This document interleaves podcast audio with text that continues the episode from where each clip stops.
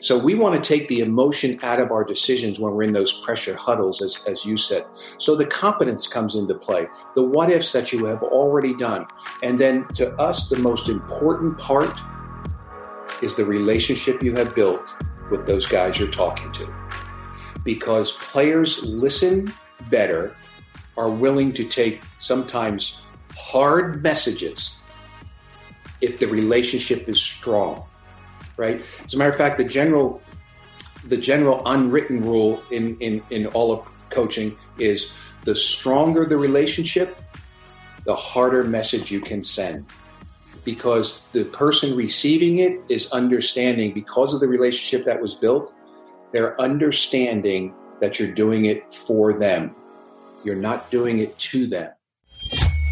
Hey guys, so on today's show, I'm really privileged and honored to bring to you live from Richmond, Virginia, Kevin Eastman. Kevin Eastman is a NBA world champion coach. Uh, he won the NBA championship in 2008. And uh, with the Boston Celtics, he was the vice president of the LA Clippers. And he has worked with the likes of LeBron, LeBron James uh, and many, many other famous NBA high performance athletes. So today we're going to dive into the question why the best are the best. Um, his book is entitled "Why the Best Are the Best," and it's 25 powerful words that it, that will impact, inspire, and define champions. Um, we don't actually go too deep into the book. We actually wind up speaking a lot about leadership, how to get the best out of uh, high performance athletes, or just out of yourself in life. Um, we talk about how uh, we all want to become better, and we talk about the tools that you can use in your own life right now today in order to become the best person that you can possibly be. Uh, there's just so many great nug- nuggets in this particular show, guys. So I'm going to kind of end the intro here. But uh, please do stick around to the end where we talk about legacy and what it takes to truly build a legacy that stands the test of time. So without further ado, enter Kevin Eastman and we're live. Hey guys, welcome back to yet another cracking edition of the Matt Brown Show. Today, I'm very, very privileged to have an NBA winning coach um, with me on the line from the US. Uh, his name is Kevin Eastman. Kevin, welcome to the show. Thanks, Matt. Looking forward to it. And uh, before we start, let me just say uh, I appreciate all you're doing to be able to get different types of words, philosophies, uh, strategies out to the to, to your listeners um, because I think all of us are on a uh, I call it a seek and find mission. Mm. You know, we're trying to seek and find new ways to do things, new ways to say things, things that we can insert into our lives, and um, it's forums like these that allow uh, not just me as a sharer today, but uh, even when I listen to podcasts uh, to pick up things as well. So, thanks for doing what you do. Well, the privilege is really all mine, and uh, yeah, no thanks required. I know how busy you are, being uh, doing all the talks that you're doing, obviously, and um, um, yeah, I, I I really share that sentiment completely with you. I think we all want to aspire to be better than we, who we were the day before. I think the journey is all about who we're becoming. I think there's a tension between who we are and who we're becoming, um, and I believe that that's where meaning can be found more often than not. Um, and I think there's so much for us to to talk about here. Um, you're obviously in the business of getting people to reach their potential. Um, obviously, these are NBA professional basketball players. Um, and you've reached the pinnacle of that sport. Um, so there's so much that I want to get into with you. But um, but why don't you um, put your story on a billboard for our listeners and viewers out there? Um, where does where did your journey begin? Um, and if you can just contextualize where we're going to go from here. Okay, so if I can do a, a speed version of, of my life on this earth, uh, uh, grew up in New Jersey, um, had a, a, normal upbringing. Uh, for some reason, fell in love with sports, and in particular, for me, um, it was an early love and I've been able to carry that love with me uh, my entire life. Had a little bit of a rough, uh, rough childhood from the standpoint that, um, and I don't mind. I, I, sometimes share this with, with with the audiences I speak to because it teaches a lesson. And uh, my mom committed suicide when I was very young. Uh, I was uh, uh, right around five years old. So I don't really remember anything about being with her, even though I'm supposed to. I guess I blocked that out, is what they tell me. So, um, uh, but the reason I say that uh, to explain where I've come uh, in my life is uh, there are certain things that we regret in life. And I think uh, for the listeners, uh, it's important to take care of those regrets when you can. Like I, I, have a, I guess regret is the word that I wasn't, I can't remember uh, what my mom and I did when I was young. I can't remember, you know, mussing up her hair and then running behind the sofa and hiding to see if she could find me. I don't remember those things uh, I, I, really can't remember the things that maybe she had said and taught me. So uh, the lesson here is um, no matter how small the regret, you know, when we get to the end of our lives, I think we're going to be thinking about some happy times for sure, but we're also going to be thinking of those I wish I had's that we have in life. So take uh, to the listeners, take care of the regrets now. So as I went forward, uh, my my high school career in basketball was a, a was a good one, a successful one.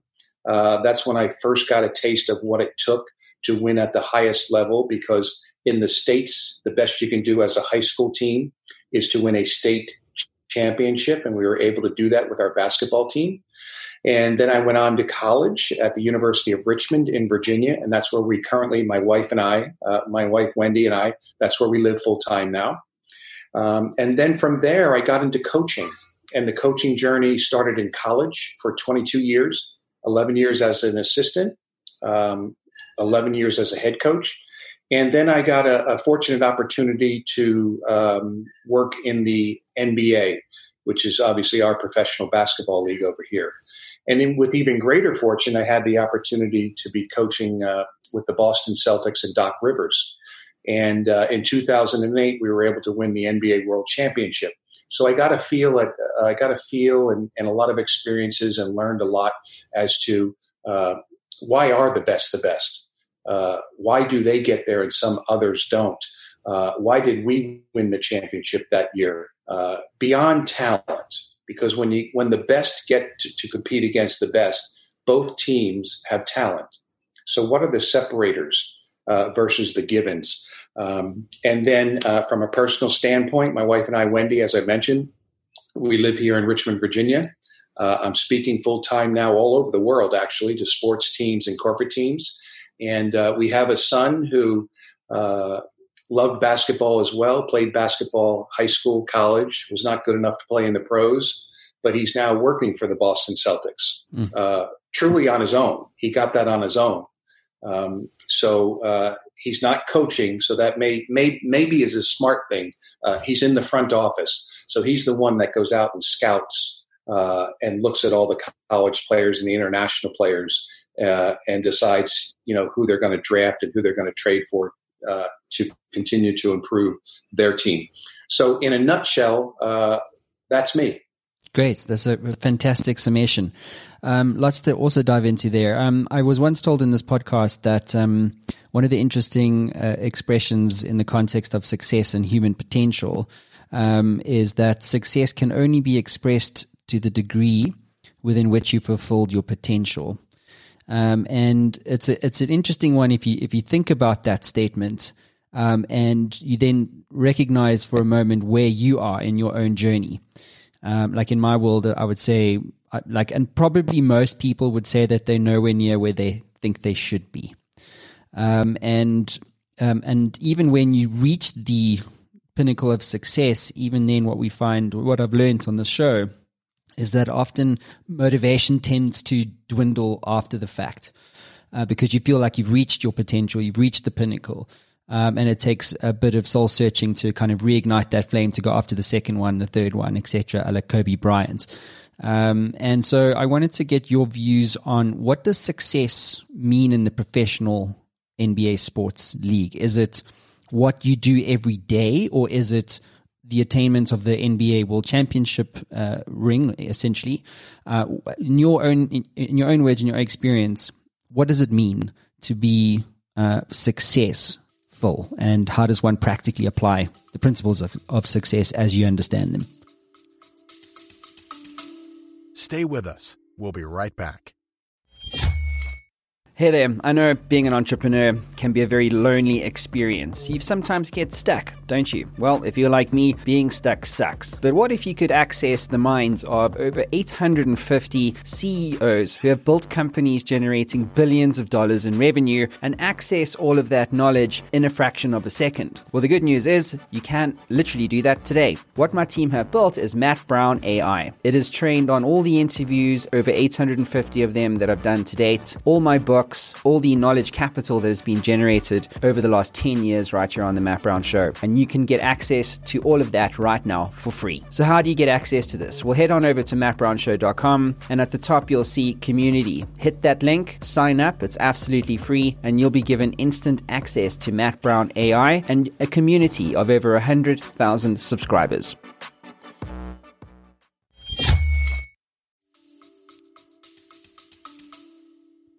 Well, the easy answer is all of what you just said. So, listeners, do that, right? uh, so, there's, there's so much to unpack there. Um, you know, you mentioned the, the, the term or the concept every day, and that word every is crucial to success. Uh, every second of every minute of, of every opportunity of everywhere you are with everyone you come in contact with every single day every single uh, week, every single month, every single year. Uh, what are you trying to do with each of those everys? So for me, uh, one of the fun parts of my life is uh, I have a curiosity gene. So I'm always curious as to uh, why are some people, like I said, why are some people successful and some not quite as successful? Uh, what can I learn today? and today is a an ingredient of every, hmm. right? So every day. So there's so many things, but I, I have what I call the three gaps. And the three gaps to become the best we can become are number one, your knowledge gap. All of us probably have uh, X amount of knowledge, but to get to where we maybe have always dreamed of going, where we'd like to go, where we've set our goals as an adult, or even those little dreams we had as a kid, we have to get this much knowledge. So there's a gap there, as you can see, if you can see on the screen. I got to fill that gap every day. Some ways I fill it is to listen to podcasts. Some ways is what I do every single day. I read two hours every single day, every single day, every, every, not one day off, every single day. And many days I read for, for more than that. Um, and people always ask me, what do you read? And they think, well, what book are you reading? It's not just books that you can learn from. You can learn from articles because many times articles are real time. They're happening now, the articles. The books have already probably happened, right? So um, it's the it's the knowledge gap. The second second gap is the capability gap. We've all gotten to this point in our careers, but what are we capable of doing, right? And filling that gap, and we can also fill that gap by by uh, continuing to be curious, continuing to learn, continuing to put ourselves out there, and maybe try something that we weren't real sure we should even try. Uh, the common word in all the books, obviously, is risk. So, whatever that word is for you, fill your capability gap. And then, in order to do number one and number two, you have to fill the third gap, and that's the action gap. The things we know we should do that we're not doing. Mm. Right. And one of the big, uh, it's not, I have 25 power words in my book, the 25 most common words that, that the best of the best ingrained in their lives. But and one of the words that is not part of the 25 was one of the words that I think was key to my journey. And I didn't include that uh, in the 25 uh, because I wanted to get the other people's 25 uh, words. Anyway, the word for me was try. Hmm. Just try. Yeah. Like, just try. And uh, if you fail, join the club because Matt, you failed. I have failed uh, you probably have some great stories that you can even tell your listeners as to what you overcame. But if failure leads to finality, you can't get to where you want to go. I often say this about failure, and then I'm going to stop talking. Uh, but you know, how do we treat failure? Because failure happens in our lives, and mistakes happen in our lives. Well, with mistakes, my philosophy and what we always told our teams was this: just make new ones. That's all. Just make new ones. If you make the same ones over again, maybe as an athlete, we have to trade you to another team or we have to cut you and let you go. Uh, if you make the same ones as an individual and employee in the in the workforce, you're probably going to stay right where you are, or maybe in a lesser position. Uh, so so so mistakes are mistakes. So failure, how do you treat it? Because your reaction to that is important. And and I always ask people to think of a couple of things. Number one, does it stop you or start you? Well, to get to where you want to go, it has to start you, like rev you up. I'm not going to let that happen again. Like, I don't really use the word failure, I use the word challenge because I'm a little bit competitive. Mm. So when I don't do something well, it's a challenge to see if I can do it better and never let it happen again. Right. So does it start you or stop you? How do you treat it? Do you treat it, and a lot of people treat it as devastation. But to become better and become our best, you can't treat it as devastation. You have to treat it as education. So, how do you treat it as devastation or education? And then the third thing is, and we got it from American football coach, you know, that kind of oddball that they kick and throw and all that sort of thing. Yeah, right? yeah, yeah.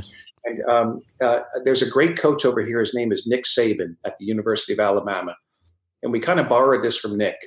And uh, he always says to his team and his players, and he's one of the best coaches in the country and uh, has greatly, incredibly successful teams. And he always tells his guys, never waste a failure. Mm-hmm. Never waste a failure, right? Because successful people use them. Um, average and unsuccessful people have them. It stops them from even doing anything else. So, so how are you gonna how are you gonna treat failure? Uh, and I know a lot of people. I don't know. They, I guess they fear the consequence of failure, if that makes sense. Mm. And I always ask them this: If you fear the consequence of failure, can you please put equal fear to the consequence of never trying? What happens if it, you tried and it worked? Mm-hmm. Like it, that was me. I was scared to death to get, get into the NBA. Scared to death because everyone wants to coach like a kid by the name or a kid, a man by the name of Kevin Garnett, who's going to be a Hall of Fame player, Ray Allen, who's in the Hall of Fame. Everyone wants to coach them, but what people don't know is they put Hall of Fame demands on your knowledge, your preparation, uh, your teaching ability, your communication ability. So if you don't have Hall of Fame knowledge, you're not going to survive in that level. So, uh, so, but I wanted to try, right? So um, that was a long answer to a short question. Well, it's uh, there's so much here that um, that I want to get into. Um, le- least of all because I've covered some of the stuff in uh, in my own book, but I'd like I'm always fascinated to get someone else's view to kind of counterbalance my own. I mean, I think failure is a is is, is something that we all have to deal with. I mean, one of the great um, lessons I learned on the show was, you know, if a business fails, it's the business that failed. It's not you. Um, mm-hmm. And in mm-hmm. the and in the context of COVID nineteen, there are literally tens of thousands of small businesses in South Africa alone. You know, in retail, in travel, in hospitality, um, in eventing, that have literally had their their roadway, their road map and their runways taken from them overnight, like frighteningly quickly. Um, and uh, if they weren't hungry to to pivot and adapt their businesses to the new paradigm of COVID, then you know um, ultimately that sits with them and that's okay you know because you it's just the business that failed there was nothing that you personally could have done about covid-19 outside of pivoting your business and, and literally some people just don't have the cash flow and the, and the the wherewithal to do that. And to your point, the capabilities to do that, right? The capability gap, um, and they might not have the knowledge gap either, right? So so if they don't have those things, to your point, it's very hard for them to make their business relevant now in a COVID nineteen world. Um, and you know, as you said, I founded ten companies, and uh, six of those failed. I sold three, um, mm. and this one, this one, I'll probably sell as well. But um, but um, but you know, I, I look at when I was young, I took failure incredibly personally. I always thought it was me, you know, and um, I didn't have a mentor. I didn't have Kevin Eastman uh, to come, uh, you know, break me out of my my paradigm, my my my um, situation of being stuck inside the bottle and not being able to read the label. Um, and so for many, many years, it took me, uh, it was always personal failure. And actually, now I look back at failure and I actually look forward to failing because I know that if I fail today, then I've had a good day. If I don't fail today, then I've had a bad day. uh, because that's how I know I'm becoming better. That's how I know I'm getting, I'm closing that knowledge gap, I'm closing that capability gap because of failure. Um, where where things fall over for me is this idea of regret, and and and I don't think, to your point, we spend enough time thinking about regret. We only think about it at the end. Whereas what we should be doing is projecting the end uh, in our lives today and saying, well, if today was the last day, you know, who would I have wished I I would have become? Who would I? What would what do I wish people would have would say about me if you know today was uh, my last day? Um, and would I have expressed success, quote unquote, to the full extent of my available potential? And then deciding what action you should take because we, we, we're so caught up in the now, Kevin. I, I don't know if you agree with me, but I think we're so caught up in the situation, we, we, we don't look up. Do you know what I mean? Like we're, we're just taking grenades all the time in the trenches, to use a, a military um, analogy. And so we don't look up to see where we actually need to go. Um, so I kind of wanted to, to, to, to use that, uh, those two points to kind of move on to the next um, uh, question here, which is around um, competitive drive. So it's you're you're either going to wilt under the pressure of being an NBA professional basketball player, the expectation of the Boston Celtics fans, the expectation of your of your peer group, your and and and, and the communities that um, that are looking to you to win. Um, how do you unlock the competitive drive in a professional NBA player? Well, to get to that level, actually, you, you, have to. That's a given. You have to have that competitive drive. Uh, the biggest thing that we try to uh, work with the professional athlete on is, is what we talked about. How do they deal with failure? Because the one thing you find out about pro sports, and if you get to the highest level of anything, it's a very competitive level. And where there is competition, you will be humbled, right? Because as I always say, uh, guess what? The Lakers practice too, right? So he, here we are doing all of our stuff that we want to do to become the best we can become. And then we go out on the floor and we face the Lakers. Well, guess what? They practice too. So they may beat you that night. They may be better than you that night. What you're trying to do on offense, they may be far superior with what they're doing on defense, right? So, so you have to be able to deal with this failure and mistakes more so for us at that level because it's the best of the best than the competitive drive. But I think when you talk about the word drive, I, I believe there's a word that precedes drive because I don't think you can have drive unless you have a passion for something, something you just love to do.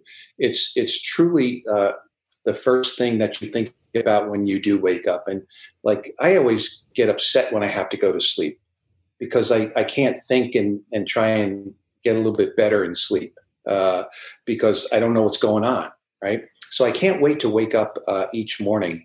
Um, and if that's a drive, then then I have drive. Uh, probably the biggest drive I have, and what I found with successful people is they have a curiosity drive, mm. and they have a personal challenge drive to become a little bit better.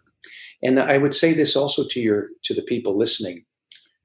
You know, when you're around the best of the best, very seldom do they even use the word best, unless it's in, a team uh, perspective. We want to be the best team.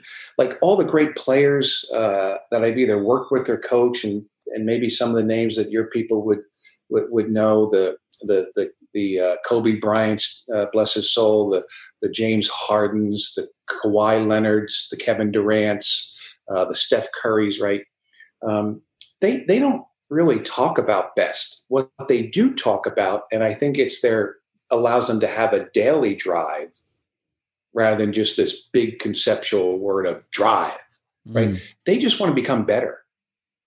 I remember uh, when LeBron was coming out of high school, uh, LeBron James, and um, Nike flew him in and, and some of the people around him to pitch him on being a Nike athlete, wearing the Nike brand, wearing the Nike shoe.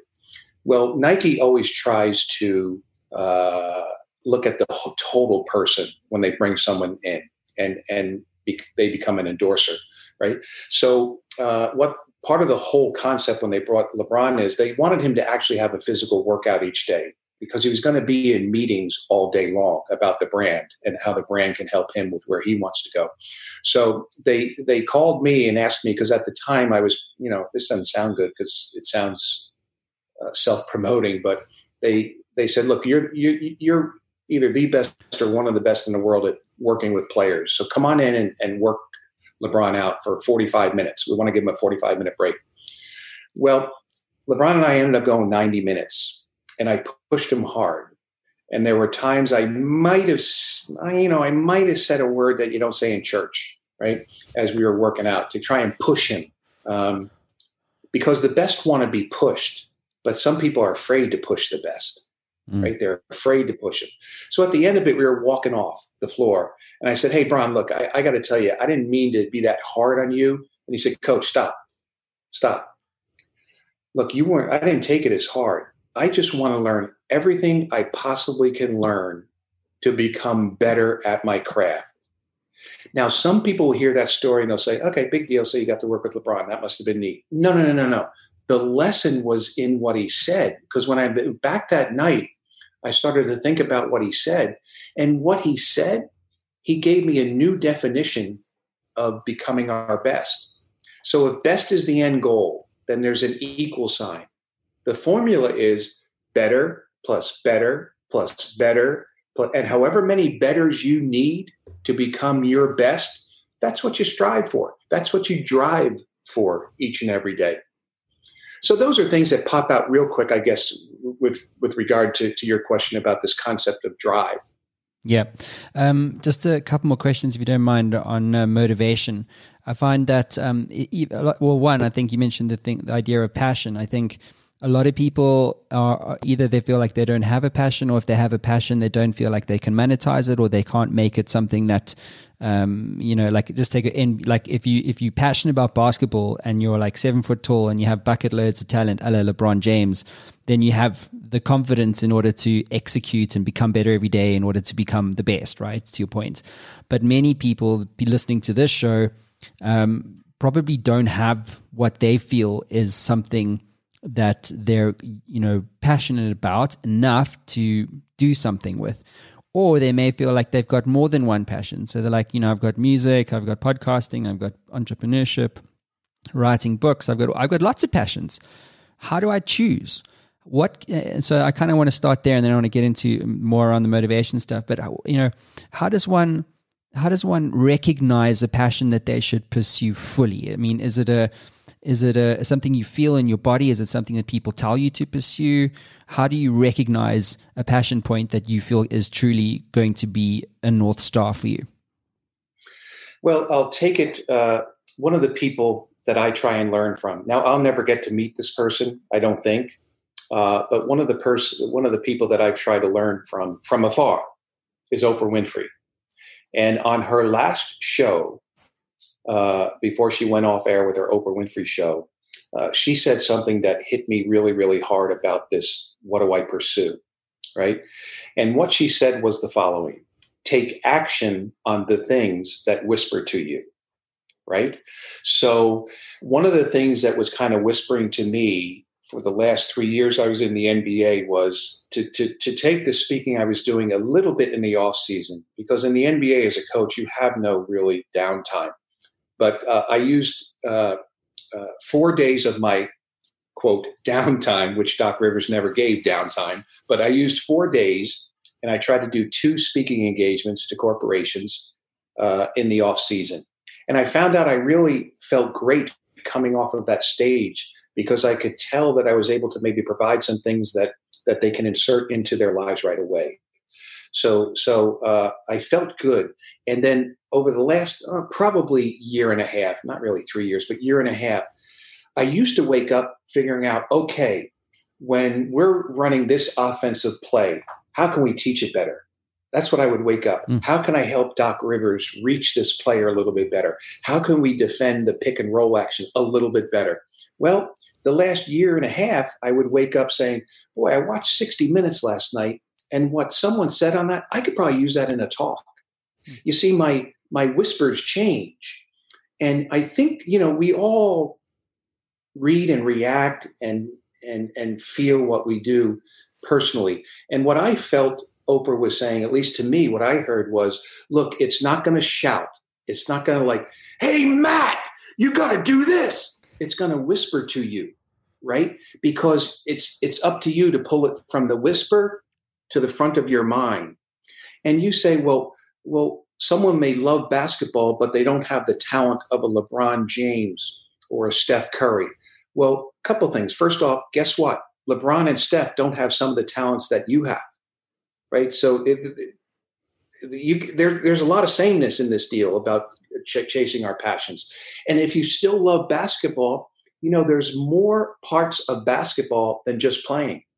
My son loves basketball, and his game is not good enough to be a player in the NBA, but he's in the NBA. And not because of me, really. If, if truth be told, it's because of my wife, because she kept bugging me to ask when Jake was in college to ask the Celtics, do they have an internship program? And Wendy kept bugging me. Would you ask the Celtics if they have an internship program? And so your son can maybe do something in the summer? So eventually I did. And they said, sure, we'd love to have Jake. We love Jake because he was around during the year, right? Uh, when his school year got over. Well, that propelled him into a full time job with the Celtics. So Wendy and Jake actually got Jake uh, that job. This guy, Kevin, you're talking to, he didn't do squat right? So he probably actually helped hurt Jake because they were probably thinking, "Oh no, if we get another Kevin Eastman, God, this, this program's going to go downhill." So, um, so your passions maybe are whispering to you, and if you have multiple passions, just listen a little bit to what might, maybe which one comes out. And there's nothing wrong. There's nothing wrong with maintaining a job that maybe others may think even that that's a job they wouldn't want right? But doing that job well, because no one wants to go home, I don't think, and tell their family, you know what? Excuse my words here, but you know what? I sucked today. I was the worst in the world at my job. I don't think anyone wants that, right? So every so just maybe the challenge at work is just live up to a standard that you set for yourself. Try to do that every day, and then when you get home, have fun with your passions. And maybe uh, on the weekend you can do actually do something with your passion you know, every passion doesn't have to be monetized for it to still maintain a passionate part of your heart, mm. right? I was just lucky, and you're lucky that that that we're able to monetize our passions. Um, but I wasn't monetizing my passion when I was an NBA coach. This passion of speaking, I kind of did it just to see if, well, first of all, if I liked it, and second of all, did speaking like me? It could have been I sucked on stage and you would never be hired again, right? So you find things out. Yeah. Yeah, I think, uh, I suppose what anything I would want to add to that is um, if you don't know, just try or take an action. Uh, and oh, yeah. and see how it feels because feedback is the best um, uh, type of intuition guidance mechanism you'll ever have in your life. You know, I think a lot of people spend so much time thinking, but not enough time doing. Um, so yeah. it's like, well, if you music, okay, well, let's try, let's let's do an action around monetizing music or podcasting or writing a book or whatever the case is. But do it and see how you feel, because a lot, you know, you know as well as I do, writing a book is not an easy thing to do. Um, it's a tough thing. It has to come from you. It can't be about something outside of you. And so, if it comes from you, it's a much easier thing to write. Um, and um, and I'm kind of digressing here, but I want to kind of drive sort of steer back to leadership characteristics i've got this uh, this vision in my mind where you know you, have obviously from the nba and you have the huddle right where you're on the side of the court and everyone's kind of hanging around there and you're kind of giving them the next play and you're motivating them and it's like you know you've got uh, 30 seconds to nail a three pointer uh, to win the game um, and it's high pressure. There's expectation around. The guys are, are, are tired. They're they're um, you know they're they're they're hungry to win, um, and you and they're looking to you to say the right thing as the coach. Um, and I want to kind of, with that context painted, I want to kind of get your view. How do you handle that? Like, how do you get the most out of your players in high pressure situations? And there's so there's so many links uh, to that question back to my business, especially now where we're, we're, we're all working from home. There's 30 of us, and you know it's high pressure. We're getting busier and busier for some reason. Uh, so we're quite lucky. But um, but for me as as the CEO, it's, I, to your earlier points around LeBron James, like how hard do you push people? You know what how, what words do you use? um, how do you get the best out of uh, out of your your players in your case, and, and as a CEO or business leader out of your team? Um, and so, um, yeah, I'm going to park it there. What have you learned in that space? How do we become the best leaders possible? Mm-hmm. That's that's a really really good question that has a lot of parts to it. The first thing I would say is it's all. Eh, well, I guess the first thing I would say is uh, what maybe your listeners have heard before. It's how you look at pressure. Pressure to us is a privilege because you're in a position now where um, uh, you that situation needs your best. That's a fun thing to be into. Mm. Like like we don't particularly like people to boo us when we're coaching, and in Boston they're rabid fans. But the way we look at the booing is, well, they care. They care. Booing's actually a good thing to hear because it's a reminder that hey, we expect more from Boston Celtics teams, uh, New England Patriots teams. So that's a neat challenge to wake up every day. So so to us, uh, preparation trumps pressure, right? Preparation trumps pressure because preparation gives you confidence, right? It, it trumps pressure when you're in those situations. So, what is preparation? Preparation is, in my definition, is to be there before you get there. That's preparation. So, we've already been in those huddles with uh, 30 seconds left, and we only have maybe 30 seconds to speak to our to our team right? So then it comes down to competence.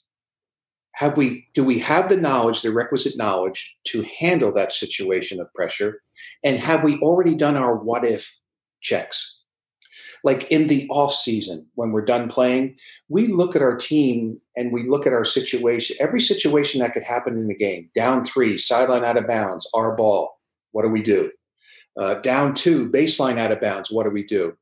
Uh, our best players just fouled out. What do we do? They're all the what ifs. We go through all of them in the off season because when you wait for the emotional time of the game, you generally make an emotional and not as good decision.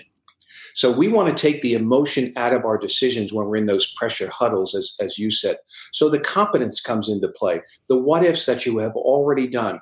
And then to us, the most important part is the relationship you have built with those guys you're talking to.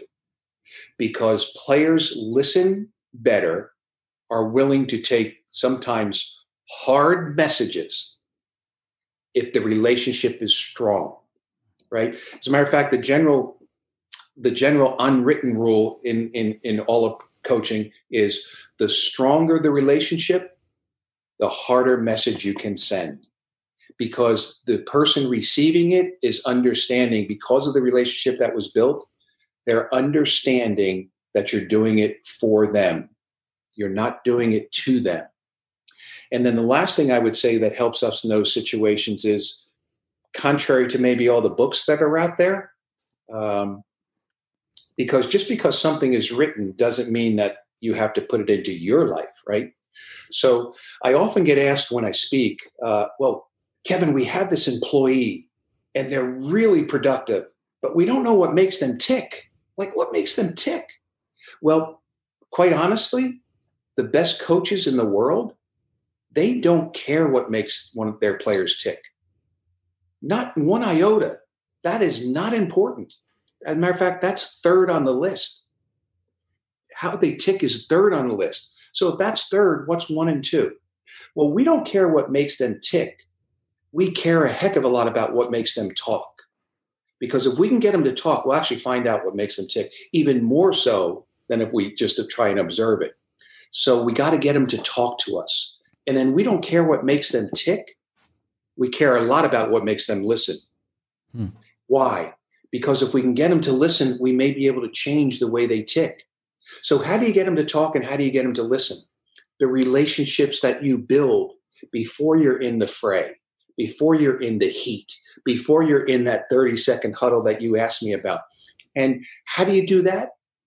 You just do it over time. There's no relationship pill. Relationships cannot be sped up or rushed.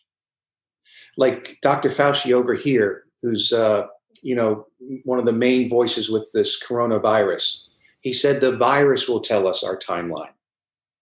Right? As soon as we get to the level of trust, that's our timeline. Hmm. So when we meet trust, that's when we can have those huddles. Now, the last thing about that, when you're in the huddle in a pressure situation, it's all about clarity. It's all about clarity. Be clear, be concise, and then probably repeat because it is an emotional standpoint. Okay, here's what we're going to do, Matt A, B, C, and D. We're going to run thumb up, two down.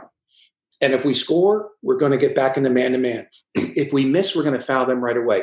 Okay, Matt, do you have that? John, do you have that? Kevin, do you have that? Right? We're going to run thumb out, two down, and then we're going to foul if we miss. We're going to play man if we make. So we've we just kind of only said one or two things, but we repeated it three times, and we've looked into the eyes of our guys because we know when guys have gotten it because of the relationships we built and the amount of time we spent with them. So that's how we handle that. Sure, that's crazy. Um, I I often, as a leader, the hardest thing for me to to wrestle with is the uh, conversations I've had uh, under pressure situations. Um, I don't know if you're obviously, I'm sure you know, but Sir Alex Ferguson, the former Manchester United coach, so he was famous for giving uh, the hairdryer treatment to his to his players at halftime, um, and then um, equally. Uh, um, what's his name? I can't believe I've gone blank. The current Tottenham Hotspurs, the special one, Mourinho. Uh, geez, can't believe I almost forgot his name. but yeah, uh, but uh, but he was famous for really knowing his players personally, like um, you know, the daughters' names and what's going on with the daughters at school, how things with the wife. You know, it's the because you know if you have a if you have a functional personal uh, sort of environment, it often then gives you the freedom that you need to to perform uh, where you need to. Um, it's like because you, you've completely focused on the goal at hand. You don't. You're not distracted. You you're really clear, as you said, clearly focused around uh, what you need to do and how you need to do it. Um, and uh, but one of the things to your point around the relationship is that um, for me as a leader, I, I, really struggle with knowing how far to push people because I give my version of the hair dryer treatment because you know for, for me it's it's always do or die. There is no try. It's like you must do what we what we need to do and we must deliver. We deliver every single time. To your point, it's it's like how you get better and better and better and better. You know, there's some failure obviously in that process, but the idea is that you win nine times out of ten, and if you do that, you will you'll become the best business and team that you can be. Um, but as a leader, I wrestle, and when I get home at night, I'm like, damn, should I have said that that word? Because I like drop f bombs, and it's and I and I go to great lengths to tell my team that it, it's not personal. Like when I take you out, it's not personal. It's it's business, and you need to recognize where, or should I say, the consequences of not doing what you're supposed to doing, because it affects not only you, but then the team that works with you, and then ultimately the business's bottom line. Um, so, so for me, I really wrestle with that, and, and I try and nurture the relationship as much as possible, and that's kind of where the question is going to come from now, which is, what have you learned? What was your personal leadership style when it came to like coaching? You know, um, these these famous basketball players. Like, did you really take an interest in their personal life? Did you not care? Was it just about well, when you're here, you know, um, you're here to play for me and this team, and that's it? And so, in other words, how did what standards did you set within the team environment? And um, and could you walk us through what kind of standards should we be applying in our own lives in the context of leaders of teams? Well, to, to answer your your first question, yeah, because uh, relationships are important, and relationships uh, we feel have to go beyond the craft, have to go beyond the sport, have to go beyond the job, because to us, the key was how do we get mind space, M I N D? How do we get a piece of their mind? Because you think about the world today, not just because of the COVID uh, situation, but in general, there's so much clutter. There are so many demands on us at, at work, at home, from our coworkers, from our children, right? There's so many demands. There's so much coming into our head. So, how do we get a piece of their mind? We call that mind space. How do we get mind space? And we firmly believe that in order to get a piece of their mind, you have to go through their heart. So we need to get heart space. What is heart space about? Heart space is about that relationship you have built with that player or that employee. Now, you might say, as a CEO, well, I have uh, 60 employees. I can't do that with everybody. Well, it goes you having a great relationship with your leadership team or managers, and then they have to do it with their 10 or 15 people that are under them because you can do that with 30 people. You can. You can probably do that with 40 people. Even if at the beginning you have to have a chart, and right before you walk into their office, you look and say, okay, I'm talking to Tanisha today, and her son's name, and he plays soccer. Okay, got it. Right? Because as you talk more with them, the more that it's just going to be natural and you're going to remember names and da da da. Uh, so it's not as if it's easy that you have uh, 40 or say 30 direct reports and combined they have 73 children and it's overwhelming so we never even start. Mm. don't be afraid right? So uh, that would be number one getting uh, going through their heart to get to their head right? Now it depends on like to me the we've talked about the 25 words right well, the single most important word in all of success that I was able to find out, and I've actually believed this myself, but so it confirmed when I've been around and talked to, and I didn't just talk to the great athletes, I did the great coaches, successful coaches, successful CEOs, successful VPs that I knew, right? And the single most important word I believe in all success is the word truth. Hmm. Truth because how can we get to where we want to go as an individual or a company if we don't really know the truth? Now, what you're telling them is the truth, right?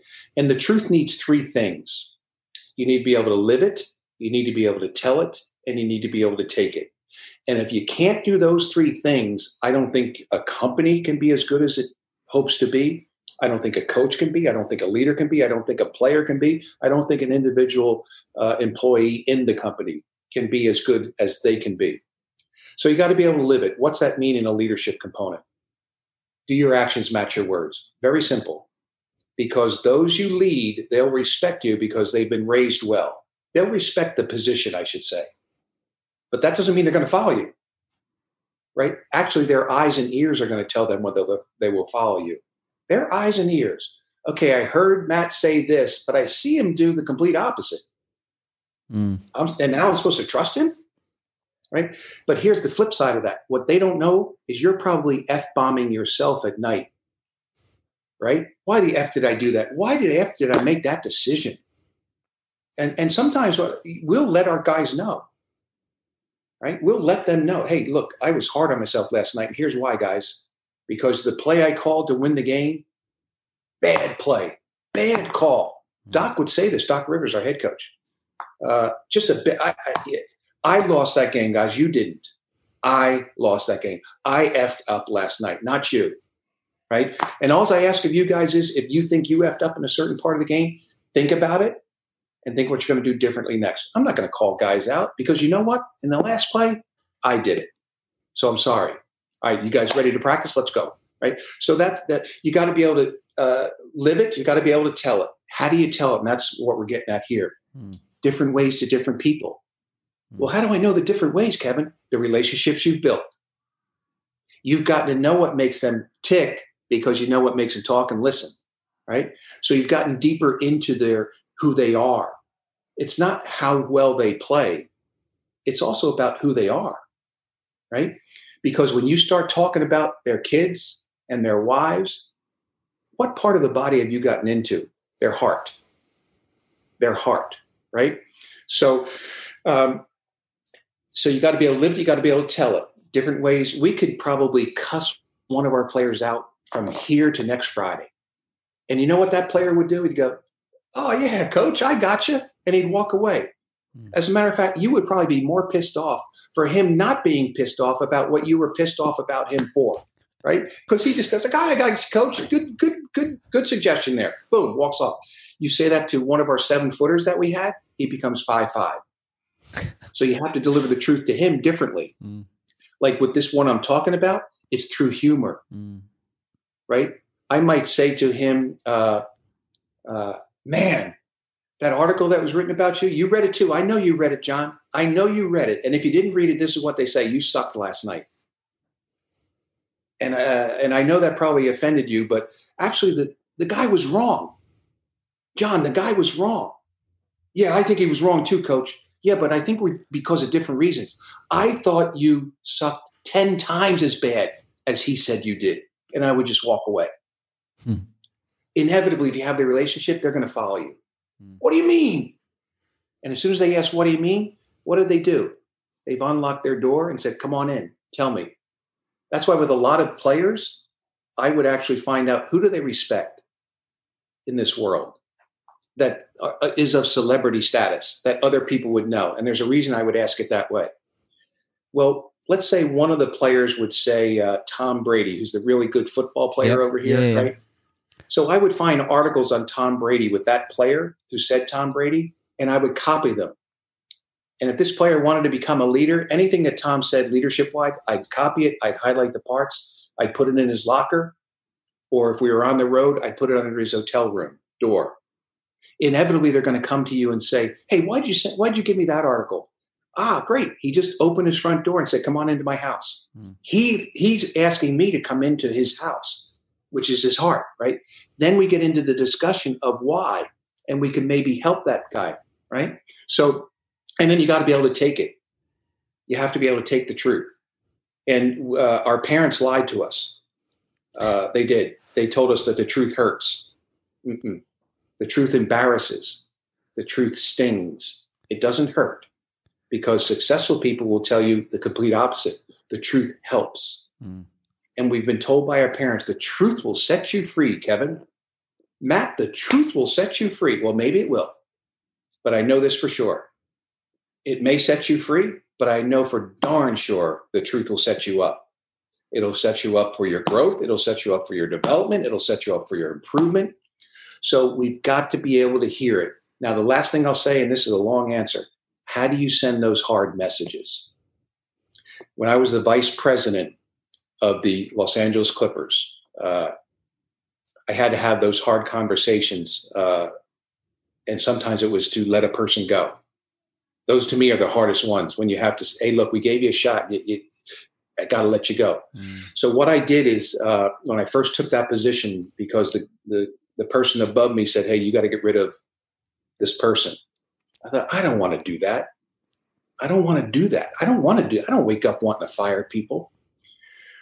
So really, I had to do his job, right? I had to do the guy above me's job. So I guess that's why you get those top jobs. Right? so, so Kevin, you got to do that, man. So I said, I went home and I said, well, let me give me two days because I want these things to simmer down first. I didn't want them to simmer down. I wasn't even thinking about that. I wanted to figure out how am I going to do this? And I felt I needed 48 hours to think about it. Mm. So I came up with a, my own guidelines when I'm having these, I call them courageous conversations because it takes courage to fire somebody, I think, unless you're a complete a-hole, right? Unless a jerk, right? So here's what I came up with that, that guided me. Number one, I wanted to be direct. Didn't want to beat around the bush. Number two, I wanted to deliver, I, I wanted to, to, to make sure my message had truth and facts, not just opinion behind it. Number three, I wanted to deliver the message with respect and empathy. And this is where I get questions oftentimes from audiences. Why would you be empathetic? I said, I said uh, that, look, it, it's empathy, not sympathy empathy, not sympathy. Hey, you got yourself in this situation. I'm not going to be, I'm not going to sympathize with you. You got yourself in this, but I will have empathy. I will walk in your shoes. And this is where it leads to the last one. And a lot of people will say, I ain't doing that. And that's fine. And the fourth one is I let them vent. And I heard some some stuff. Mm-hmm. I heard the MFs and like I don't mean like my friend right? I, I heard some stuff coming at me. But here's why I did that part because I walked in their shoes. I actually saw them coming into my office, not knowing what they were coming in for. They sat down and we had this hard conversation. I actually saw them in my mind walking out of my office, going to their office, getting their stuff, and then getting in their car, and I saw them going home. Well, who was at home? Their wife, their children, their neighborhood friends. So I thought as a leader, part of our job is to put our people in the best position possible be to, to be successful at that time. Well, I would rather that person take 80% of their venom out on me. MF me. So when you go home, you don't MF your wife. Mm. You don't MF your children, or they don't hear you saying that. Mm. You don't MF your friend, right? So that's how I kind of work through all of that. And the standards, I don't think you can put standards on people unless you do what we do. Every year, we have our team sit down and they come up with our standards for that year. One of the standards could be be on time. Another standard, we play our way, not the way I want to play. Right? Whatever your standards are. And then we have them sign that sheet. And once you sign it, you've committed to it. So, so like I, I often get asked, well, you guys, the good part about your job is that uh, after you play in the papers that night, we know how you did. You won or you lost. So you get to measure yourself every day. And we don't because we got this project that's not due to fruition for another year and a half. Well, how do you motivate yourself? By challenging yourself to live up to your standards each and every day you come to work.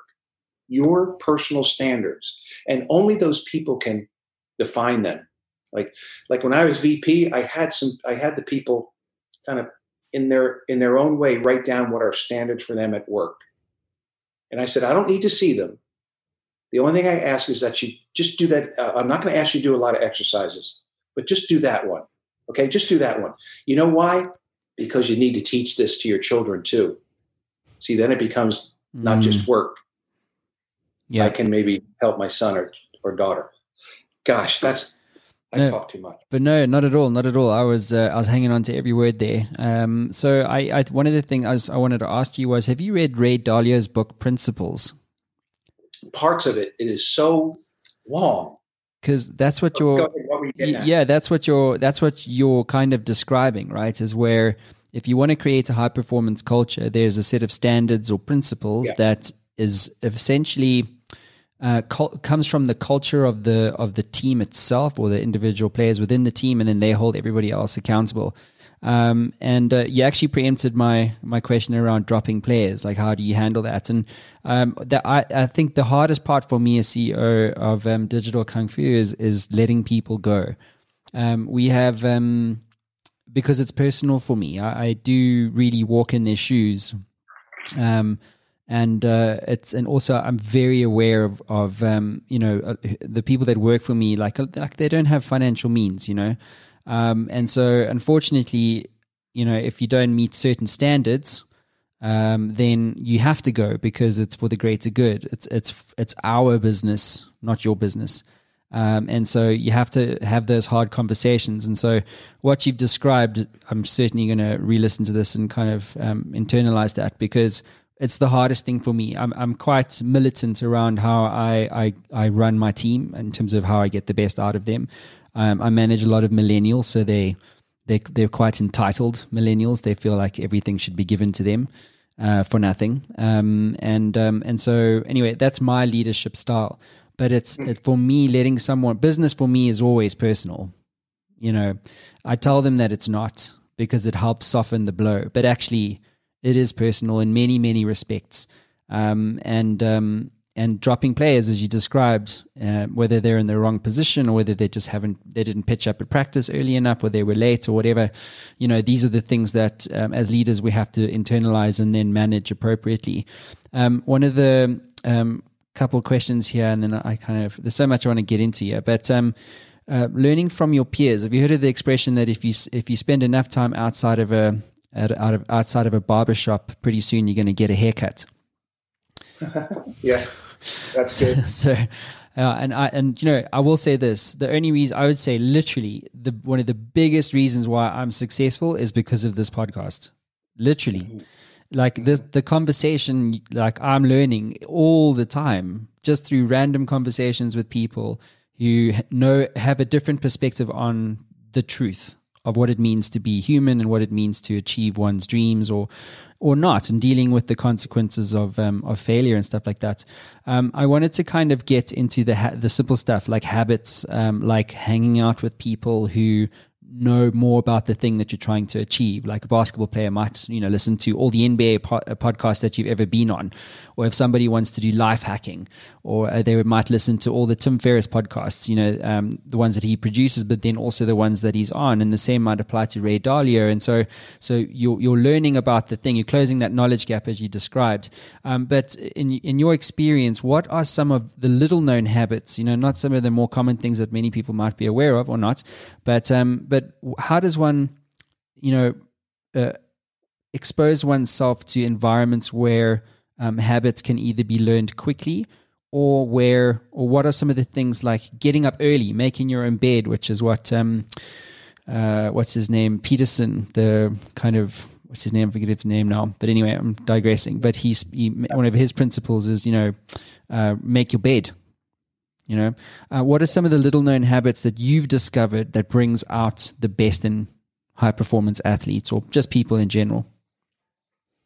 Well, for me, it's uh, there's two words, and they're both three letters. Uh, try, which you've already talked about. Just try some things, right? Just try, because a habit becomes a habit by actually starting to try and make that habit, right? Make that a habit. And the, the, the other word that's crucial for me is, and I try and live this word every day, is now, N O W. When I don't feel like doing something, that word pops into my head, even if it's a commercial. As a matter of fact, uh, I, I, I often do this. When it's a commercial, maybe Wendy and I are watching a show we like, and at the commercial break, I might go and dry a couple of the dishes that we had because then we don't have to do it in the morning. It's now become a habit. I've tried to get my son to do that you know, because all young people, uh, their definition of a clean house is not does not match ours, right? So just one little thing, right? So um, I think what you alluded to was really important. Uh, evaluate who you hang out with. Who is your circle, right? Whether it be your your five close, and, and we have different circles in our life. Uh, at least I believe I have my fun circle but they have not gotten me any closer to my dreams than than when I first met them. But they're so fun to be around if you have a glass of wine with them, and they just say funny stuff, and uh, you actually your your your face hurts because you're smiling all night with them. Right now, depending on to what degree you hang out with them, they may kill your brain cells. Right, with all the beer and the wine and all that sort of stuff. But you have to figure out when to leave. So there's the fun circle, right? And and then there's what I call the impact circle. Who's going to challenge you? Like I think personally, you have to get into rooms that you're scared of. You have to get to, into rooms that you will stretch you. You have to get to rooms where you're going to be uncomfortable. You have to get into rooms where, at worst, you're the least intelligent person in the room. And for your own sake, at the very best, you're in the middle. Right? Because then you're probably going to be a much more a listener than you are a talker because you don't want them to know that you don't know as much as they do. So you keep your mouth shut. And in those rooms, what I only do, they hear my voice, it's only because I'm asking a question. Because there's two types of people in this world. I've been saying this for about 30 years now. Uh, there are know it alls and there are learn it alls. The ones who get to where they want to go, they're the learn it alls. What does that mean? It means that you're you you have your learning antennas up all the time. Like just as I see you going to your right and jotting some things down, I'm jotting some of the same things down that you're saying. Like I'm thinking, gosh, he says that so much more succinct than I. I, I believe the same thing, but I don't say it as well, right? Um, and then I always give, you know, uh, uh I'll always say, hey, I, I, I heard this from Matt Brown. I didn't even know this guy before we did the podcast. He lives like real far away but he taught me something today and this is what it was. And i think you guys need to hear this. Boom and then i'll say whatever it is that that you taught me today. But um and then there's a couple other things that like as a leader like I'll, i would ask our people what standards do you have of me? What standards do you want? Like when i was vp what do you want me to live up to, to for you to have enjoy your job and uh, inevitably, one of the things they said is, "I just need you to tell me the truth. I need to know, like, you need to be let us know what's going on in the in the in the organization." And whatever they listed, I said, "Okay, I don't want to ask you or tell you what standards I have of you, But can you tell me a couple of standards you have for yourself? A lot of them have never thought of it. So I'll let that dead silence go. And even 20 seconds of silence, you know, is four hours. Mm-hmm. You know, like, God, is this Kevin going to say anything? Nope. Matter of fact, the only thing I'm going to do is put my hand here and my chin here. And I'm just going to kind of look around and let my ears do everything.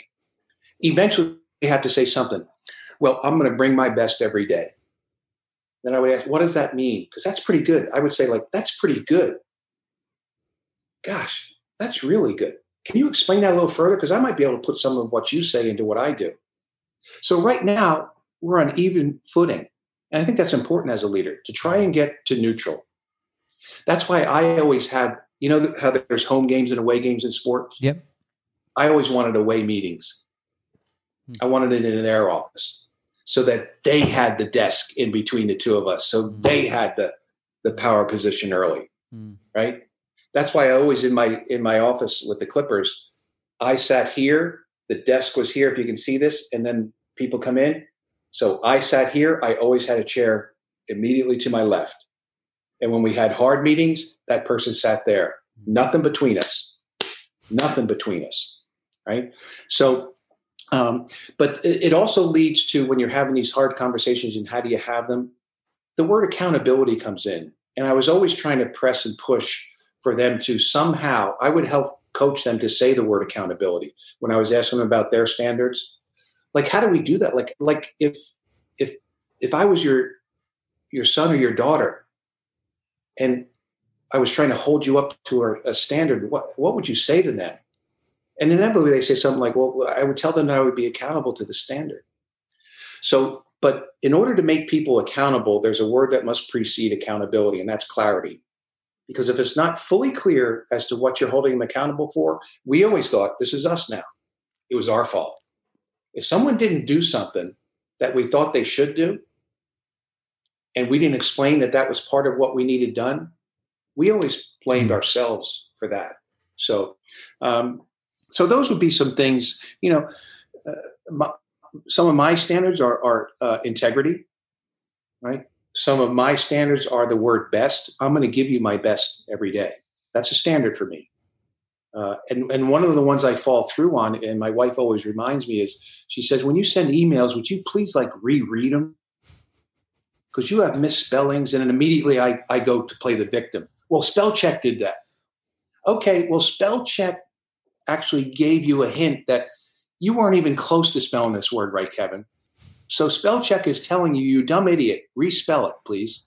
Right. But I, I write them so fast and like I press send before I even put the first letter of the email in. Right. So that's bad on my part. So that standard when I send emails has to be higher. Hmm. So it's simple little things, right? And standards are really only they're your checks and balances to give the world your best that day. And if they say, well, I don't know about that, I said, okay, so now every other employee, they're okay. Like when you need the IT department, they can say to you, ah, man, I'm tired. I don't feel like doing it today because it's just my day to not do anything. Would you be pissed? Dang right, you'd be pissed. Right. So, what we, last thing, as a leader, we would always tell our team this guys, I know this is going to sound tough, I hope you understand every decision we make for our organization and our team has to be through the lens of what is best for the organization, what is best for the team, not what is best for you, not what is best for me as the head coach. What's best for this organization? And then at least they knew where we were coming from. And look, as a leader, we can't, everything can't be seashells and balloons every day right? It can't be a birthday party every day. There's going to be some hard times and some tough times, um, and we just have to have the strength to do what's right for the for the organization, and um, that's how we handle it. Um, Kevin, I think you may have solved a big thing for me that I've been wrestling with in my uh, in my business, which is how do I get my team to uh, take more accountability for what they do. And um, I I didn't have an answer to that, but if it's about focus and clarity, I'm gonna try and investigate more around um, what I'm not doing to help them be, be clear around what they need to do. Because you know, as CEO, as CEO, as a leader, you kind of like, yeah, well, attack here, do this, da, da, da. It's clear for you, but for them, they actually don't know. Um, and so I'm going to definitely look at that. Um, just a couple more questions. Who is your mentor, and what have you learned about mentorship? Well, mentorship, I learned you have to have them, whatever you call it. Mentorship, uh, idea provider, uh, uh, challenger, whatever, whatever it is. So um, it's interesting. I have mentors that I know, and I have mentors that I'll never meet. Hmm. Uh, and I think my separator is the, the latter. Uh, Oprah Winfrey, right? I've learned so much just by listening to her YouTubes, listening to some of her shows, listening to her, some of uh, her interviews. So we can learn from people we'll never, ever, ever meet, right? Um, and that's why through this time that we're going on, because obviously the speaking world uh, has come to a complete halt. Yeah. So I'm just going through YouTubes and podcasts, and that the people can see. You know, I have I have a notebook here, and I'm taking notes each and every. Uh, uh, matter of fact, this particular one was on great teams. This podcast, so hmm. I'm taking notes uh, all the time, uh, trying to learn, and then I'll reread these notes, and I'll I'll say to myself, okay, now I don't really need I, I kind of do that. I'm good with that. So all of a sudden, one page of note might turn into two bullets that are the most important parts that are applicable to me. Um, and then my mentors personally are people that you guys probably uh, oh, you wouldn't even know, but uh, a mentor is crucially important if they're important to you. Who cares who else knows of that person? So uh, it's the guy Doc Rivers is a mentor of mine and also a good friend. He's the coach of the Los Angeles Clippers now. Uh, a guy by the name of George Raveling, who was was probably uh, in the basketball portion of Nike, the company, uh, the number one person at that company. Um, so it's people like that. Uh, you know, uh, Wendy, my wife, is, and, and I would say this to your people listening uh, with that word truth I was talking about, two things you got to do. I think you have to you have to do a truth audit periodically through the year. Just write down on a, just a yellow piece of paper. Hey, what am I good at? What am I need to improve? Right. And if you're having trouble doing that, then do it in the bathroom and look at the mirror because the mirror has yet to lie to anyone. And if you're not successful, what you find out, it ain't the mirror's fault. It's the reflection of the mirror, right? It's you, right? So ha- have a truth audit. And then the second thing is to have a truth teller in your life or truth tellers. And these can be your mentors, but it can also be someone who's not a mentor, but knows you so well that knows when you messed up mm. or knows when that wasn't your best, right? And Wendy is, my wife is one for me. Now, be careful when it's your spouse because sometimes they got no filter. You might be watching like this unbelievable podcast and they're trying to tell you 25,000 truths. And you have to say, no, I don't, I don't need to hear it now. I'll hear it, but not now. Mm. Right. But you got to have truth tellers in your life mm. uh, because they're the ones that are going to put the brakes on and say, whoa, whoa, whoa, whoa. You talk about this word best all the time. You, that's, that's not your best. Come on, man. And with that word best, I'll throw this out. Um, there's two bests in this world. There's the best, which is a daunting task for many people. It just stops them in their tracks. So there's the best, and there's my best. That's the one that all of us should be trying to become uh, each and every day as often as possible. Like in our league, in the NBA, everyone thinks it's a league of stars. No, it is an overwhelming, overwhelming preponderance of role players in our league. Like if I asked your listeners who's the best player in the NBA, they would probably throw out names like LeBron, when Kobe was playing Kobe. They might throw out Steph Curry. They might throw out Kevin Durant, Giannis Antetokounmpo. Well, that's four guys. There's 450 players. So 446 have no shot at being in the discussion to be their best. That's not how you get into the NBA. You get into the NBA by being your best, like my best. and and that's what we should all strive for. Mm-hmm. And you know what you find out, like when you when you and I've been around uh, all those guys I just mentioned, is that they just keep working each and every day to become my best, my best, my best, my best. And there were so many my bests and betters that they became the best. That's how you become the best by continuing. It's compounding interest, right? Mm-hmm. It's compounding production, really. Mm. You keep a little bit more, a little bit more. So it's also a great. It's also a great secret to fulfillment and joy. Just by the way, stay off Instagram. Um, and uh, final question for you, uh, Kevin: Why do you do what you do? What gets you out of bed in the morning? Well, I think you have to. You have to have kind of a mission for your life. So a mission statement and a become statement, right? What do I want to become? and and I'll take that one first. I, I just simply want to become the best sharer in the world of all the fortunate experiences and lessons I've had in my life. That's what I want to become. Whether that turns into thought leader or whatever other terms are out there, I don't know. Like when people introduce me as a motivational speaker, I always say, I don't know what that is. Mm. I have no idea what that is. But I do know this I'm going to challenge every speaker you've ever had at sharing as much as I can in the time I have today, right? So you have a mission statement um, or a become statement.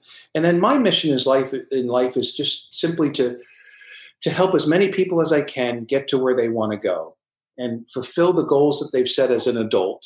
Because when you're an adult, you have goals. When you were a kid, you didn't even know what that word was, but you had dreams. So I want to help fulfill some of the dreams that you had as a kid for me, I had all the pictures of the really good basketball players tacked to my wall. Right. And I, I, I was hoping that I could just keep on getting a little bit better and, and do some of the things that they did. Right. So that was my dream. And it kind of, it, it drove me uh, each and every day. And, and what's the, the neat thing about dreams is there's only one person who can kill your dream. That's you. Mm-hmm.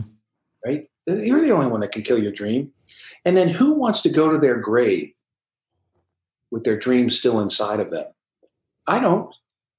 I certainly don't. So my dream right now is to to reach as many people as I can to help them get to where they want to go and fulfill the goals they've set as an adult and the funny little dreams they had as a little kid. And if I can do that, then I've had actually a legacy. I've created my own little legacy. And it doesn't have to be worldwide. Legacies aren't these, they're not always these huge things as Maya Angelou said to Oprah Winfrey in a, in a discussion, she said, Oprah, you know, a legacy is formed one conversation, one lesson at a time. Mm. And that's how you do it. So that's what I hope out of my life. Awesome. Kevin Eastman, thank you. It's been a real privilege and an honor to tell your story, and you've been amazing. Thank you so much. No, it's my pleasure. Keep doing what you're doing, Matt. All right, Kev. Thanks, bud. We'll let you know when it's no. up. Cheers, cheers.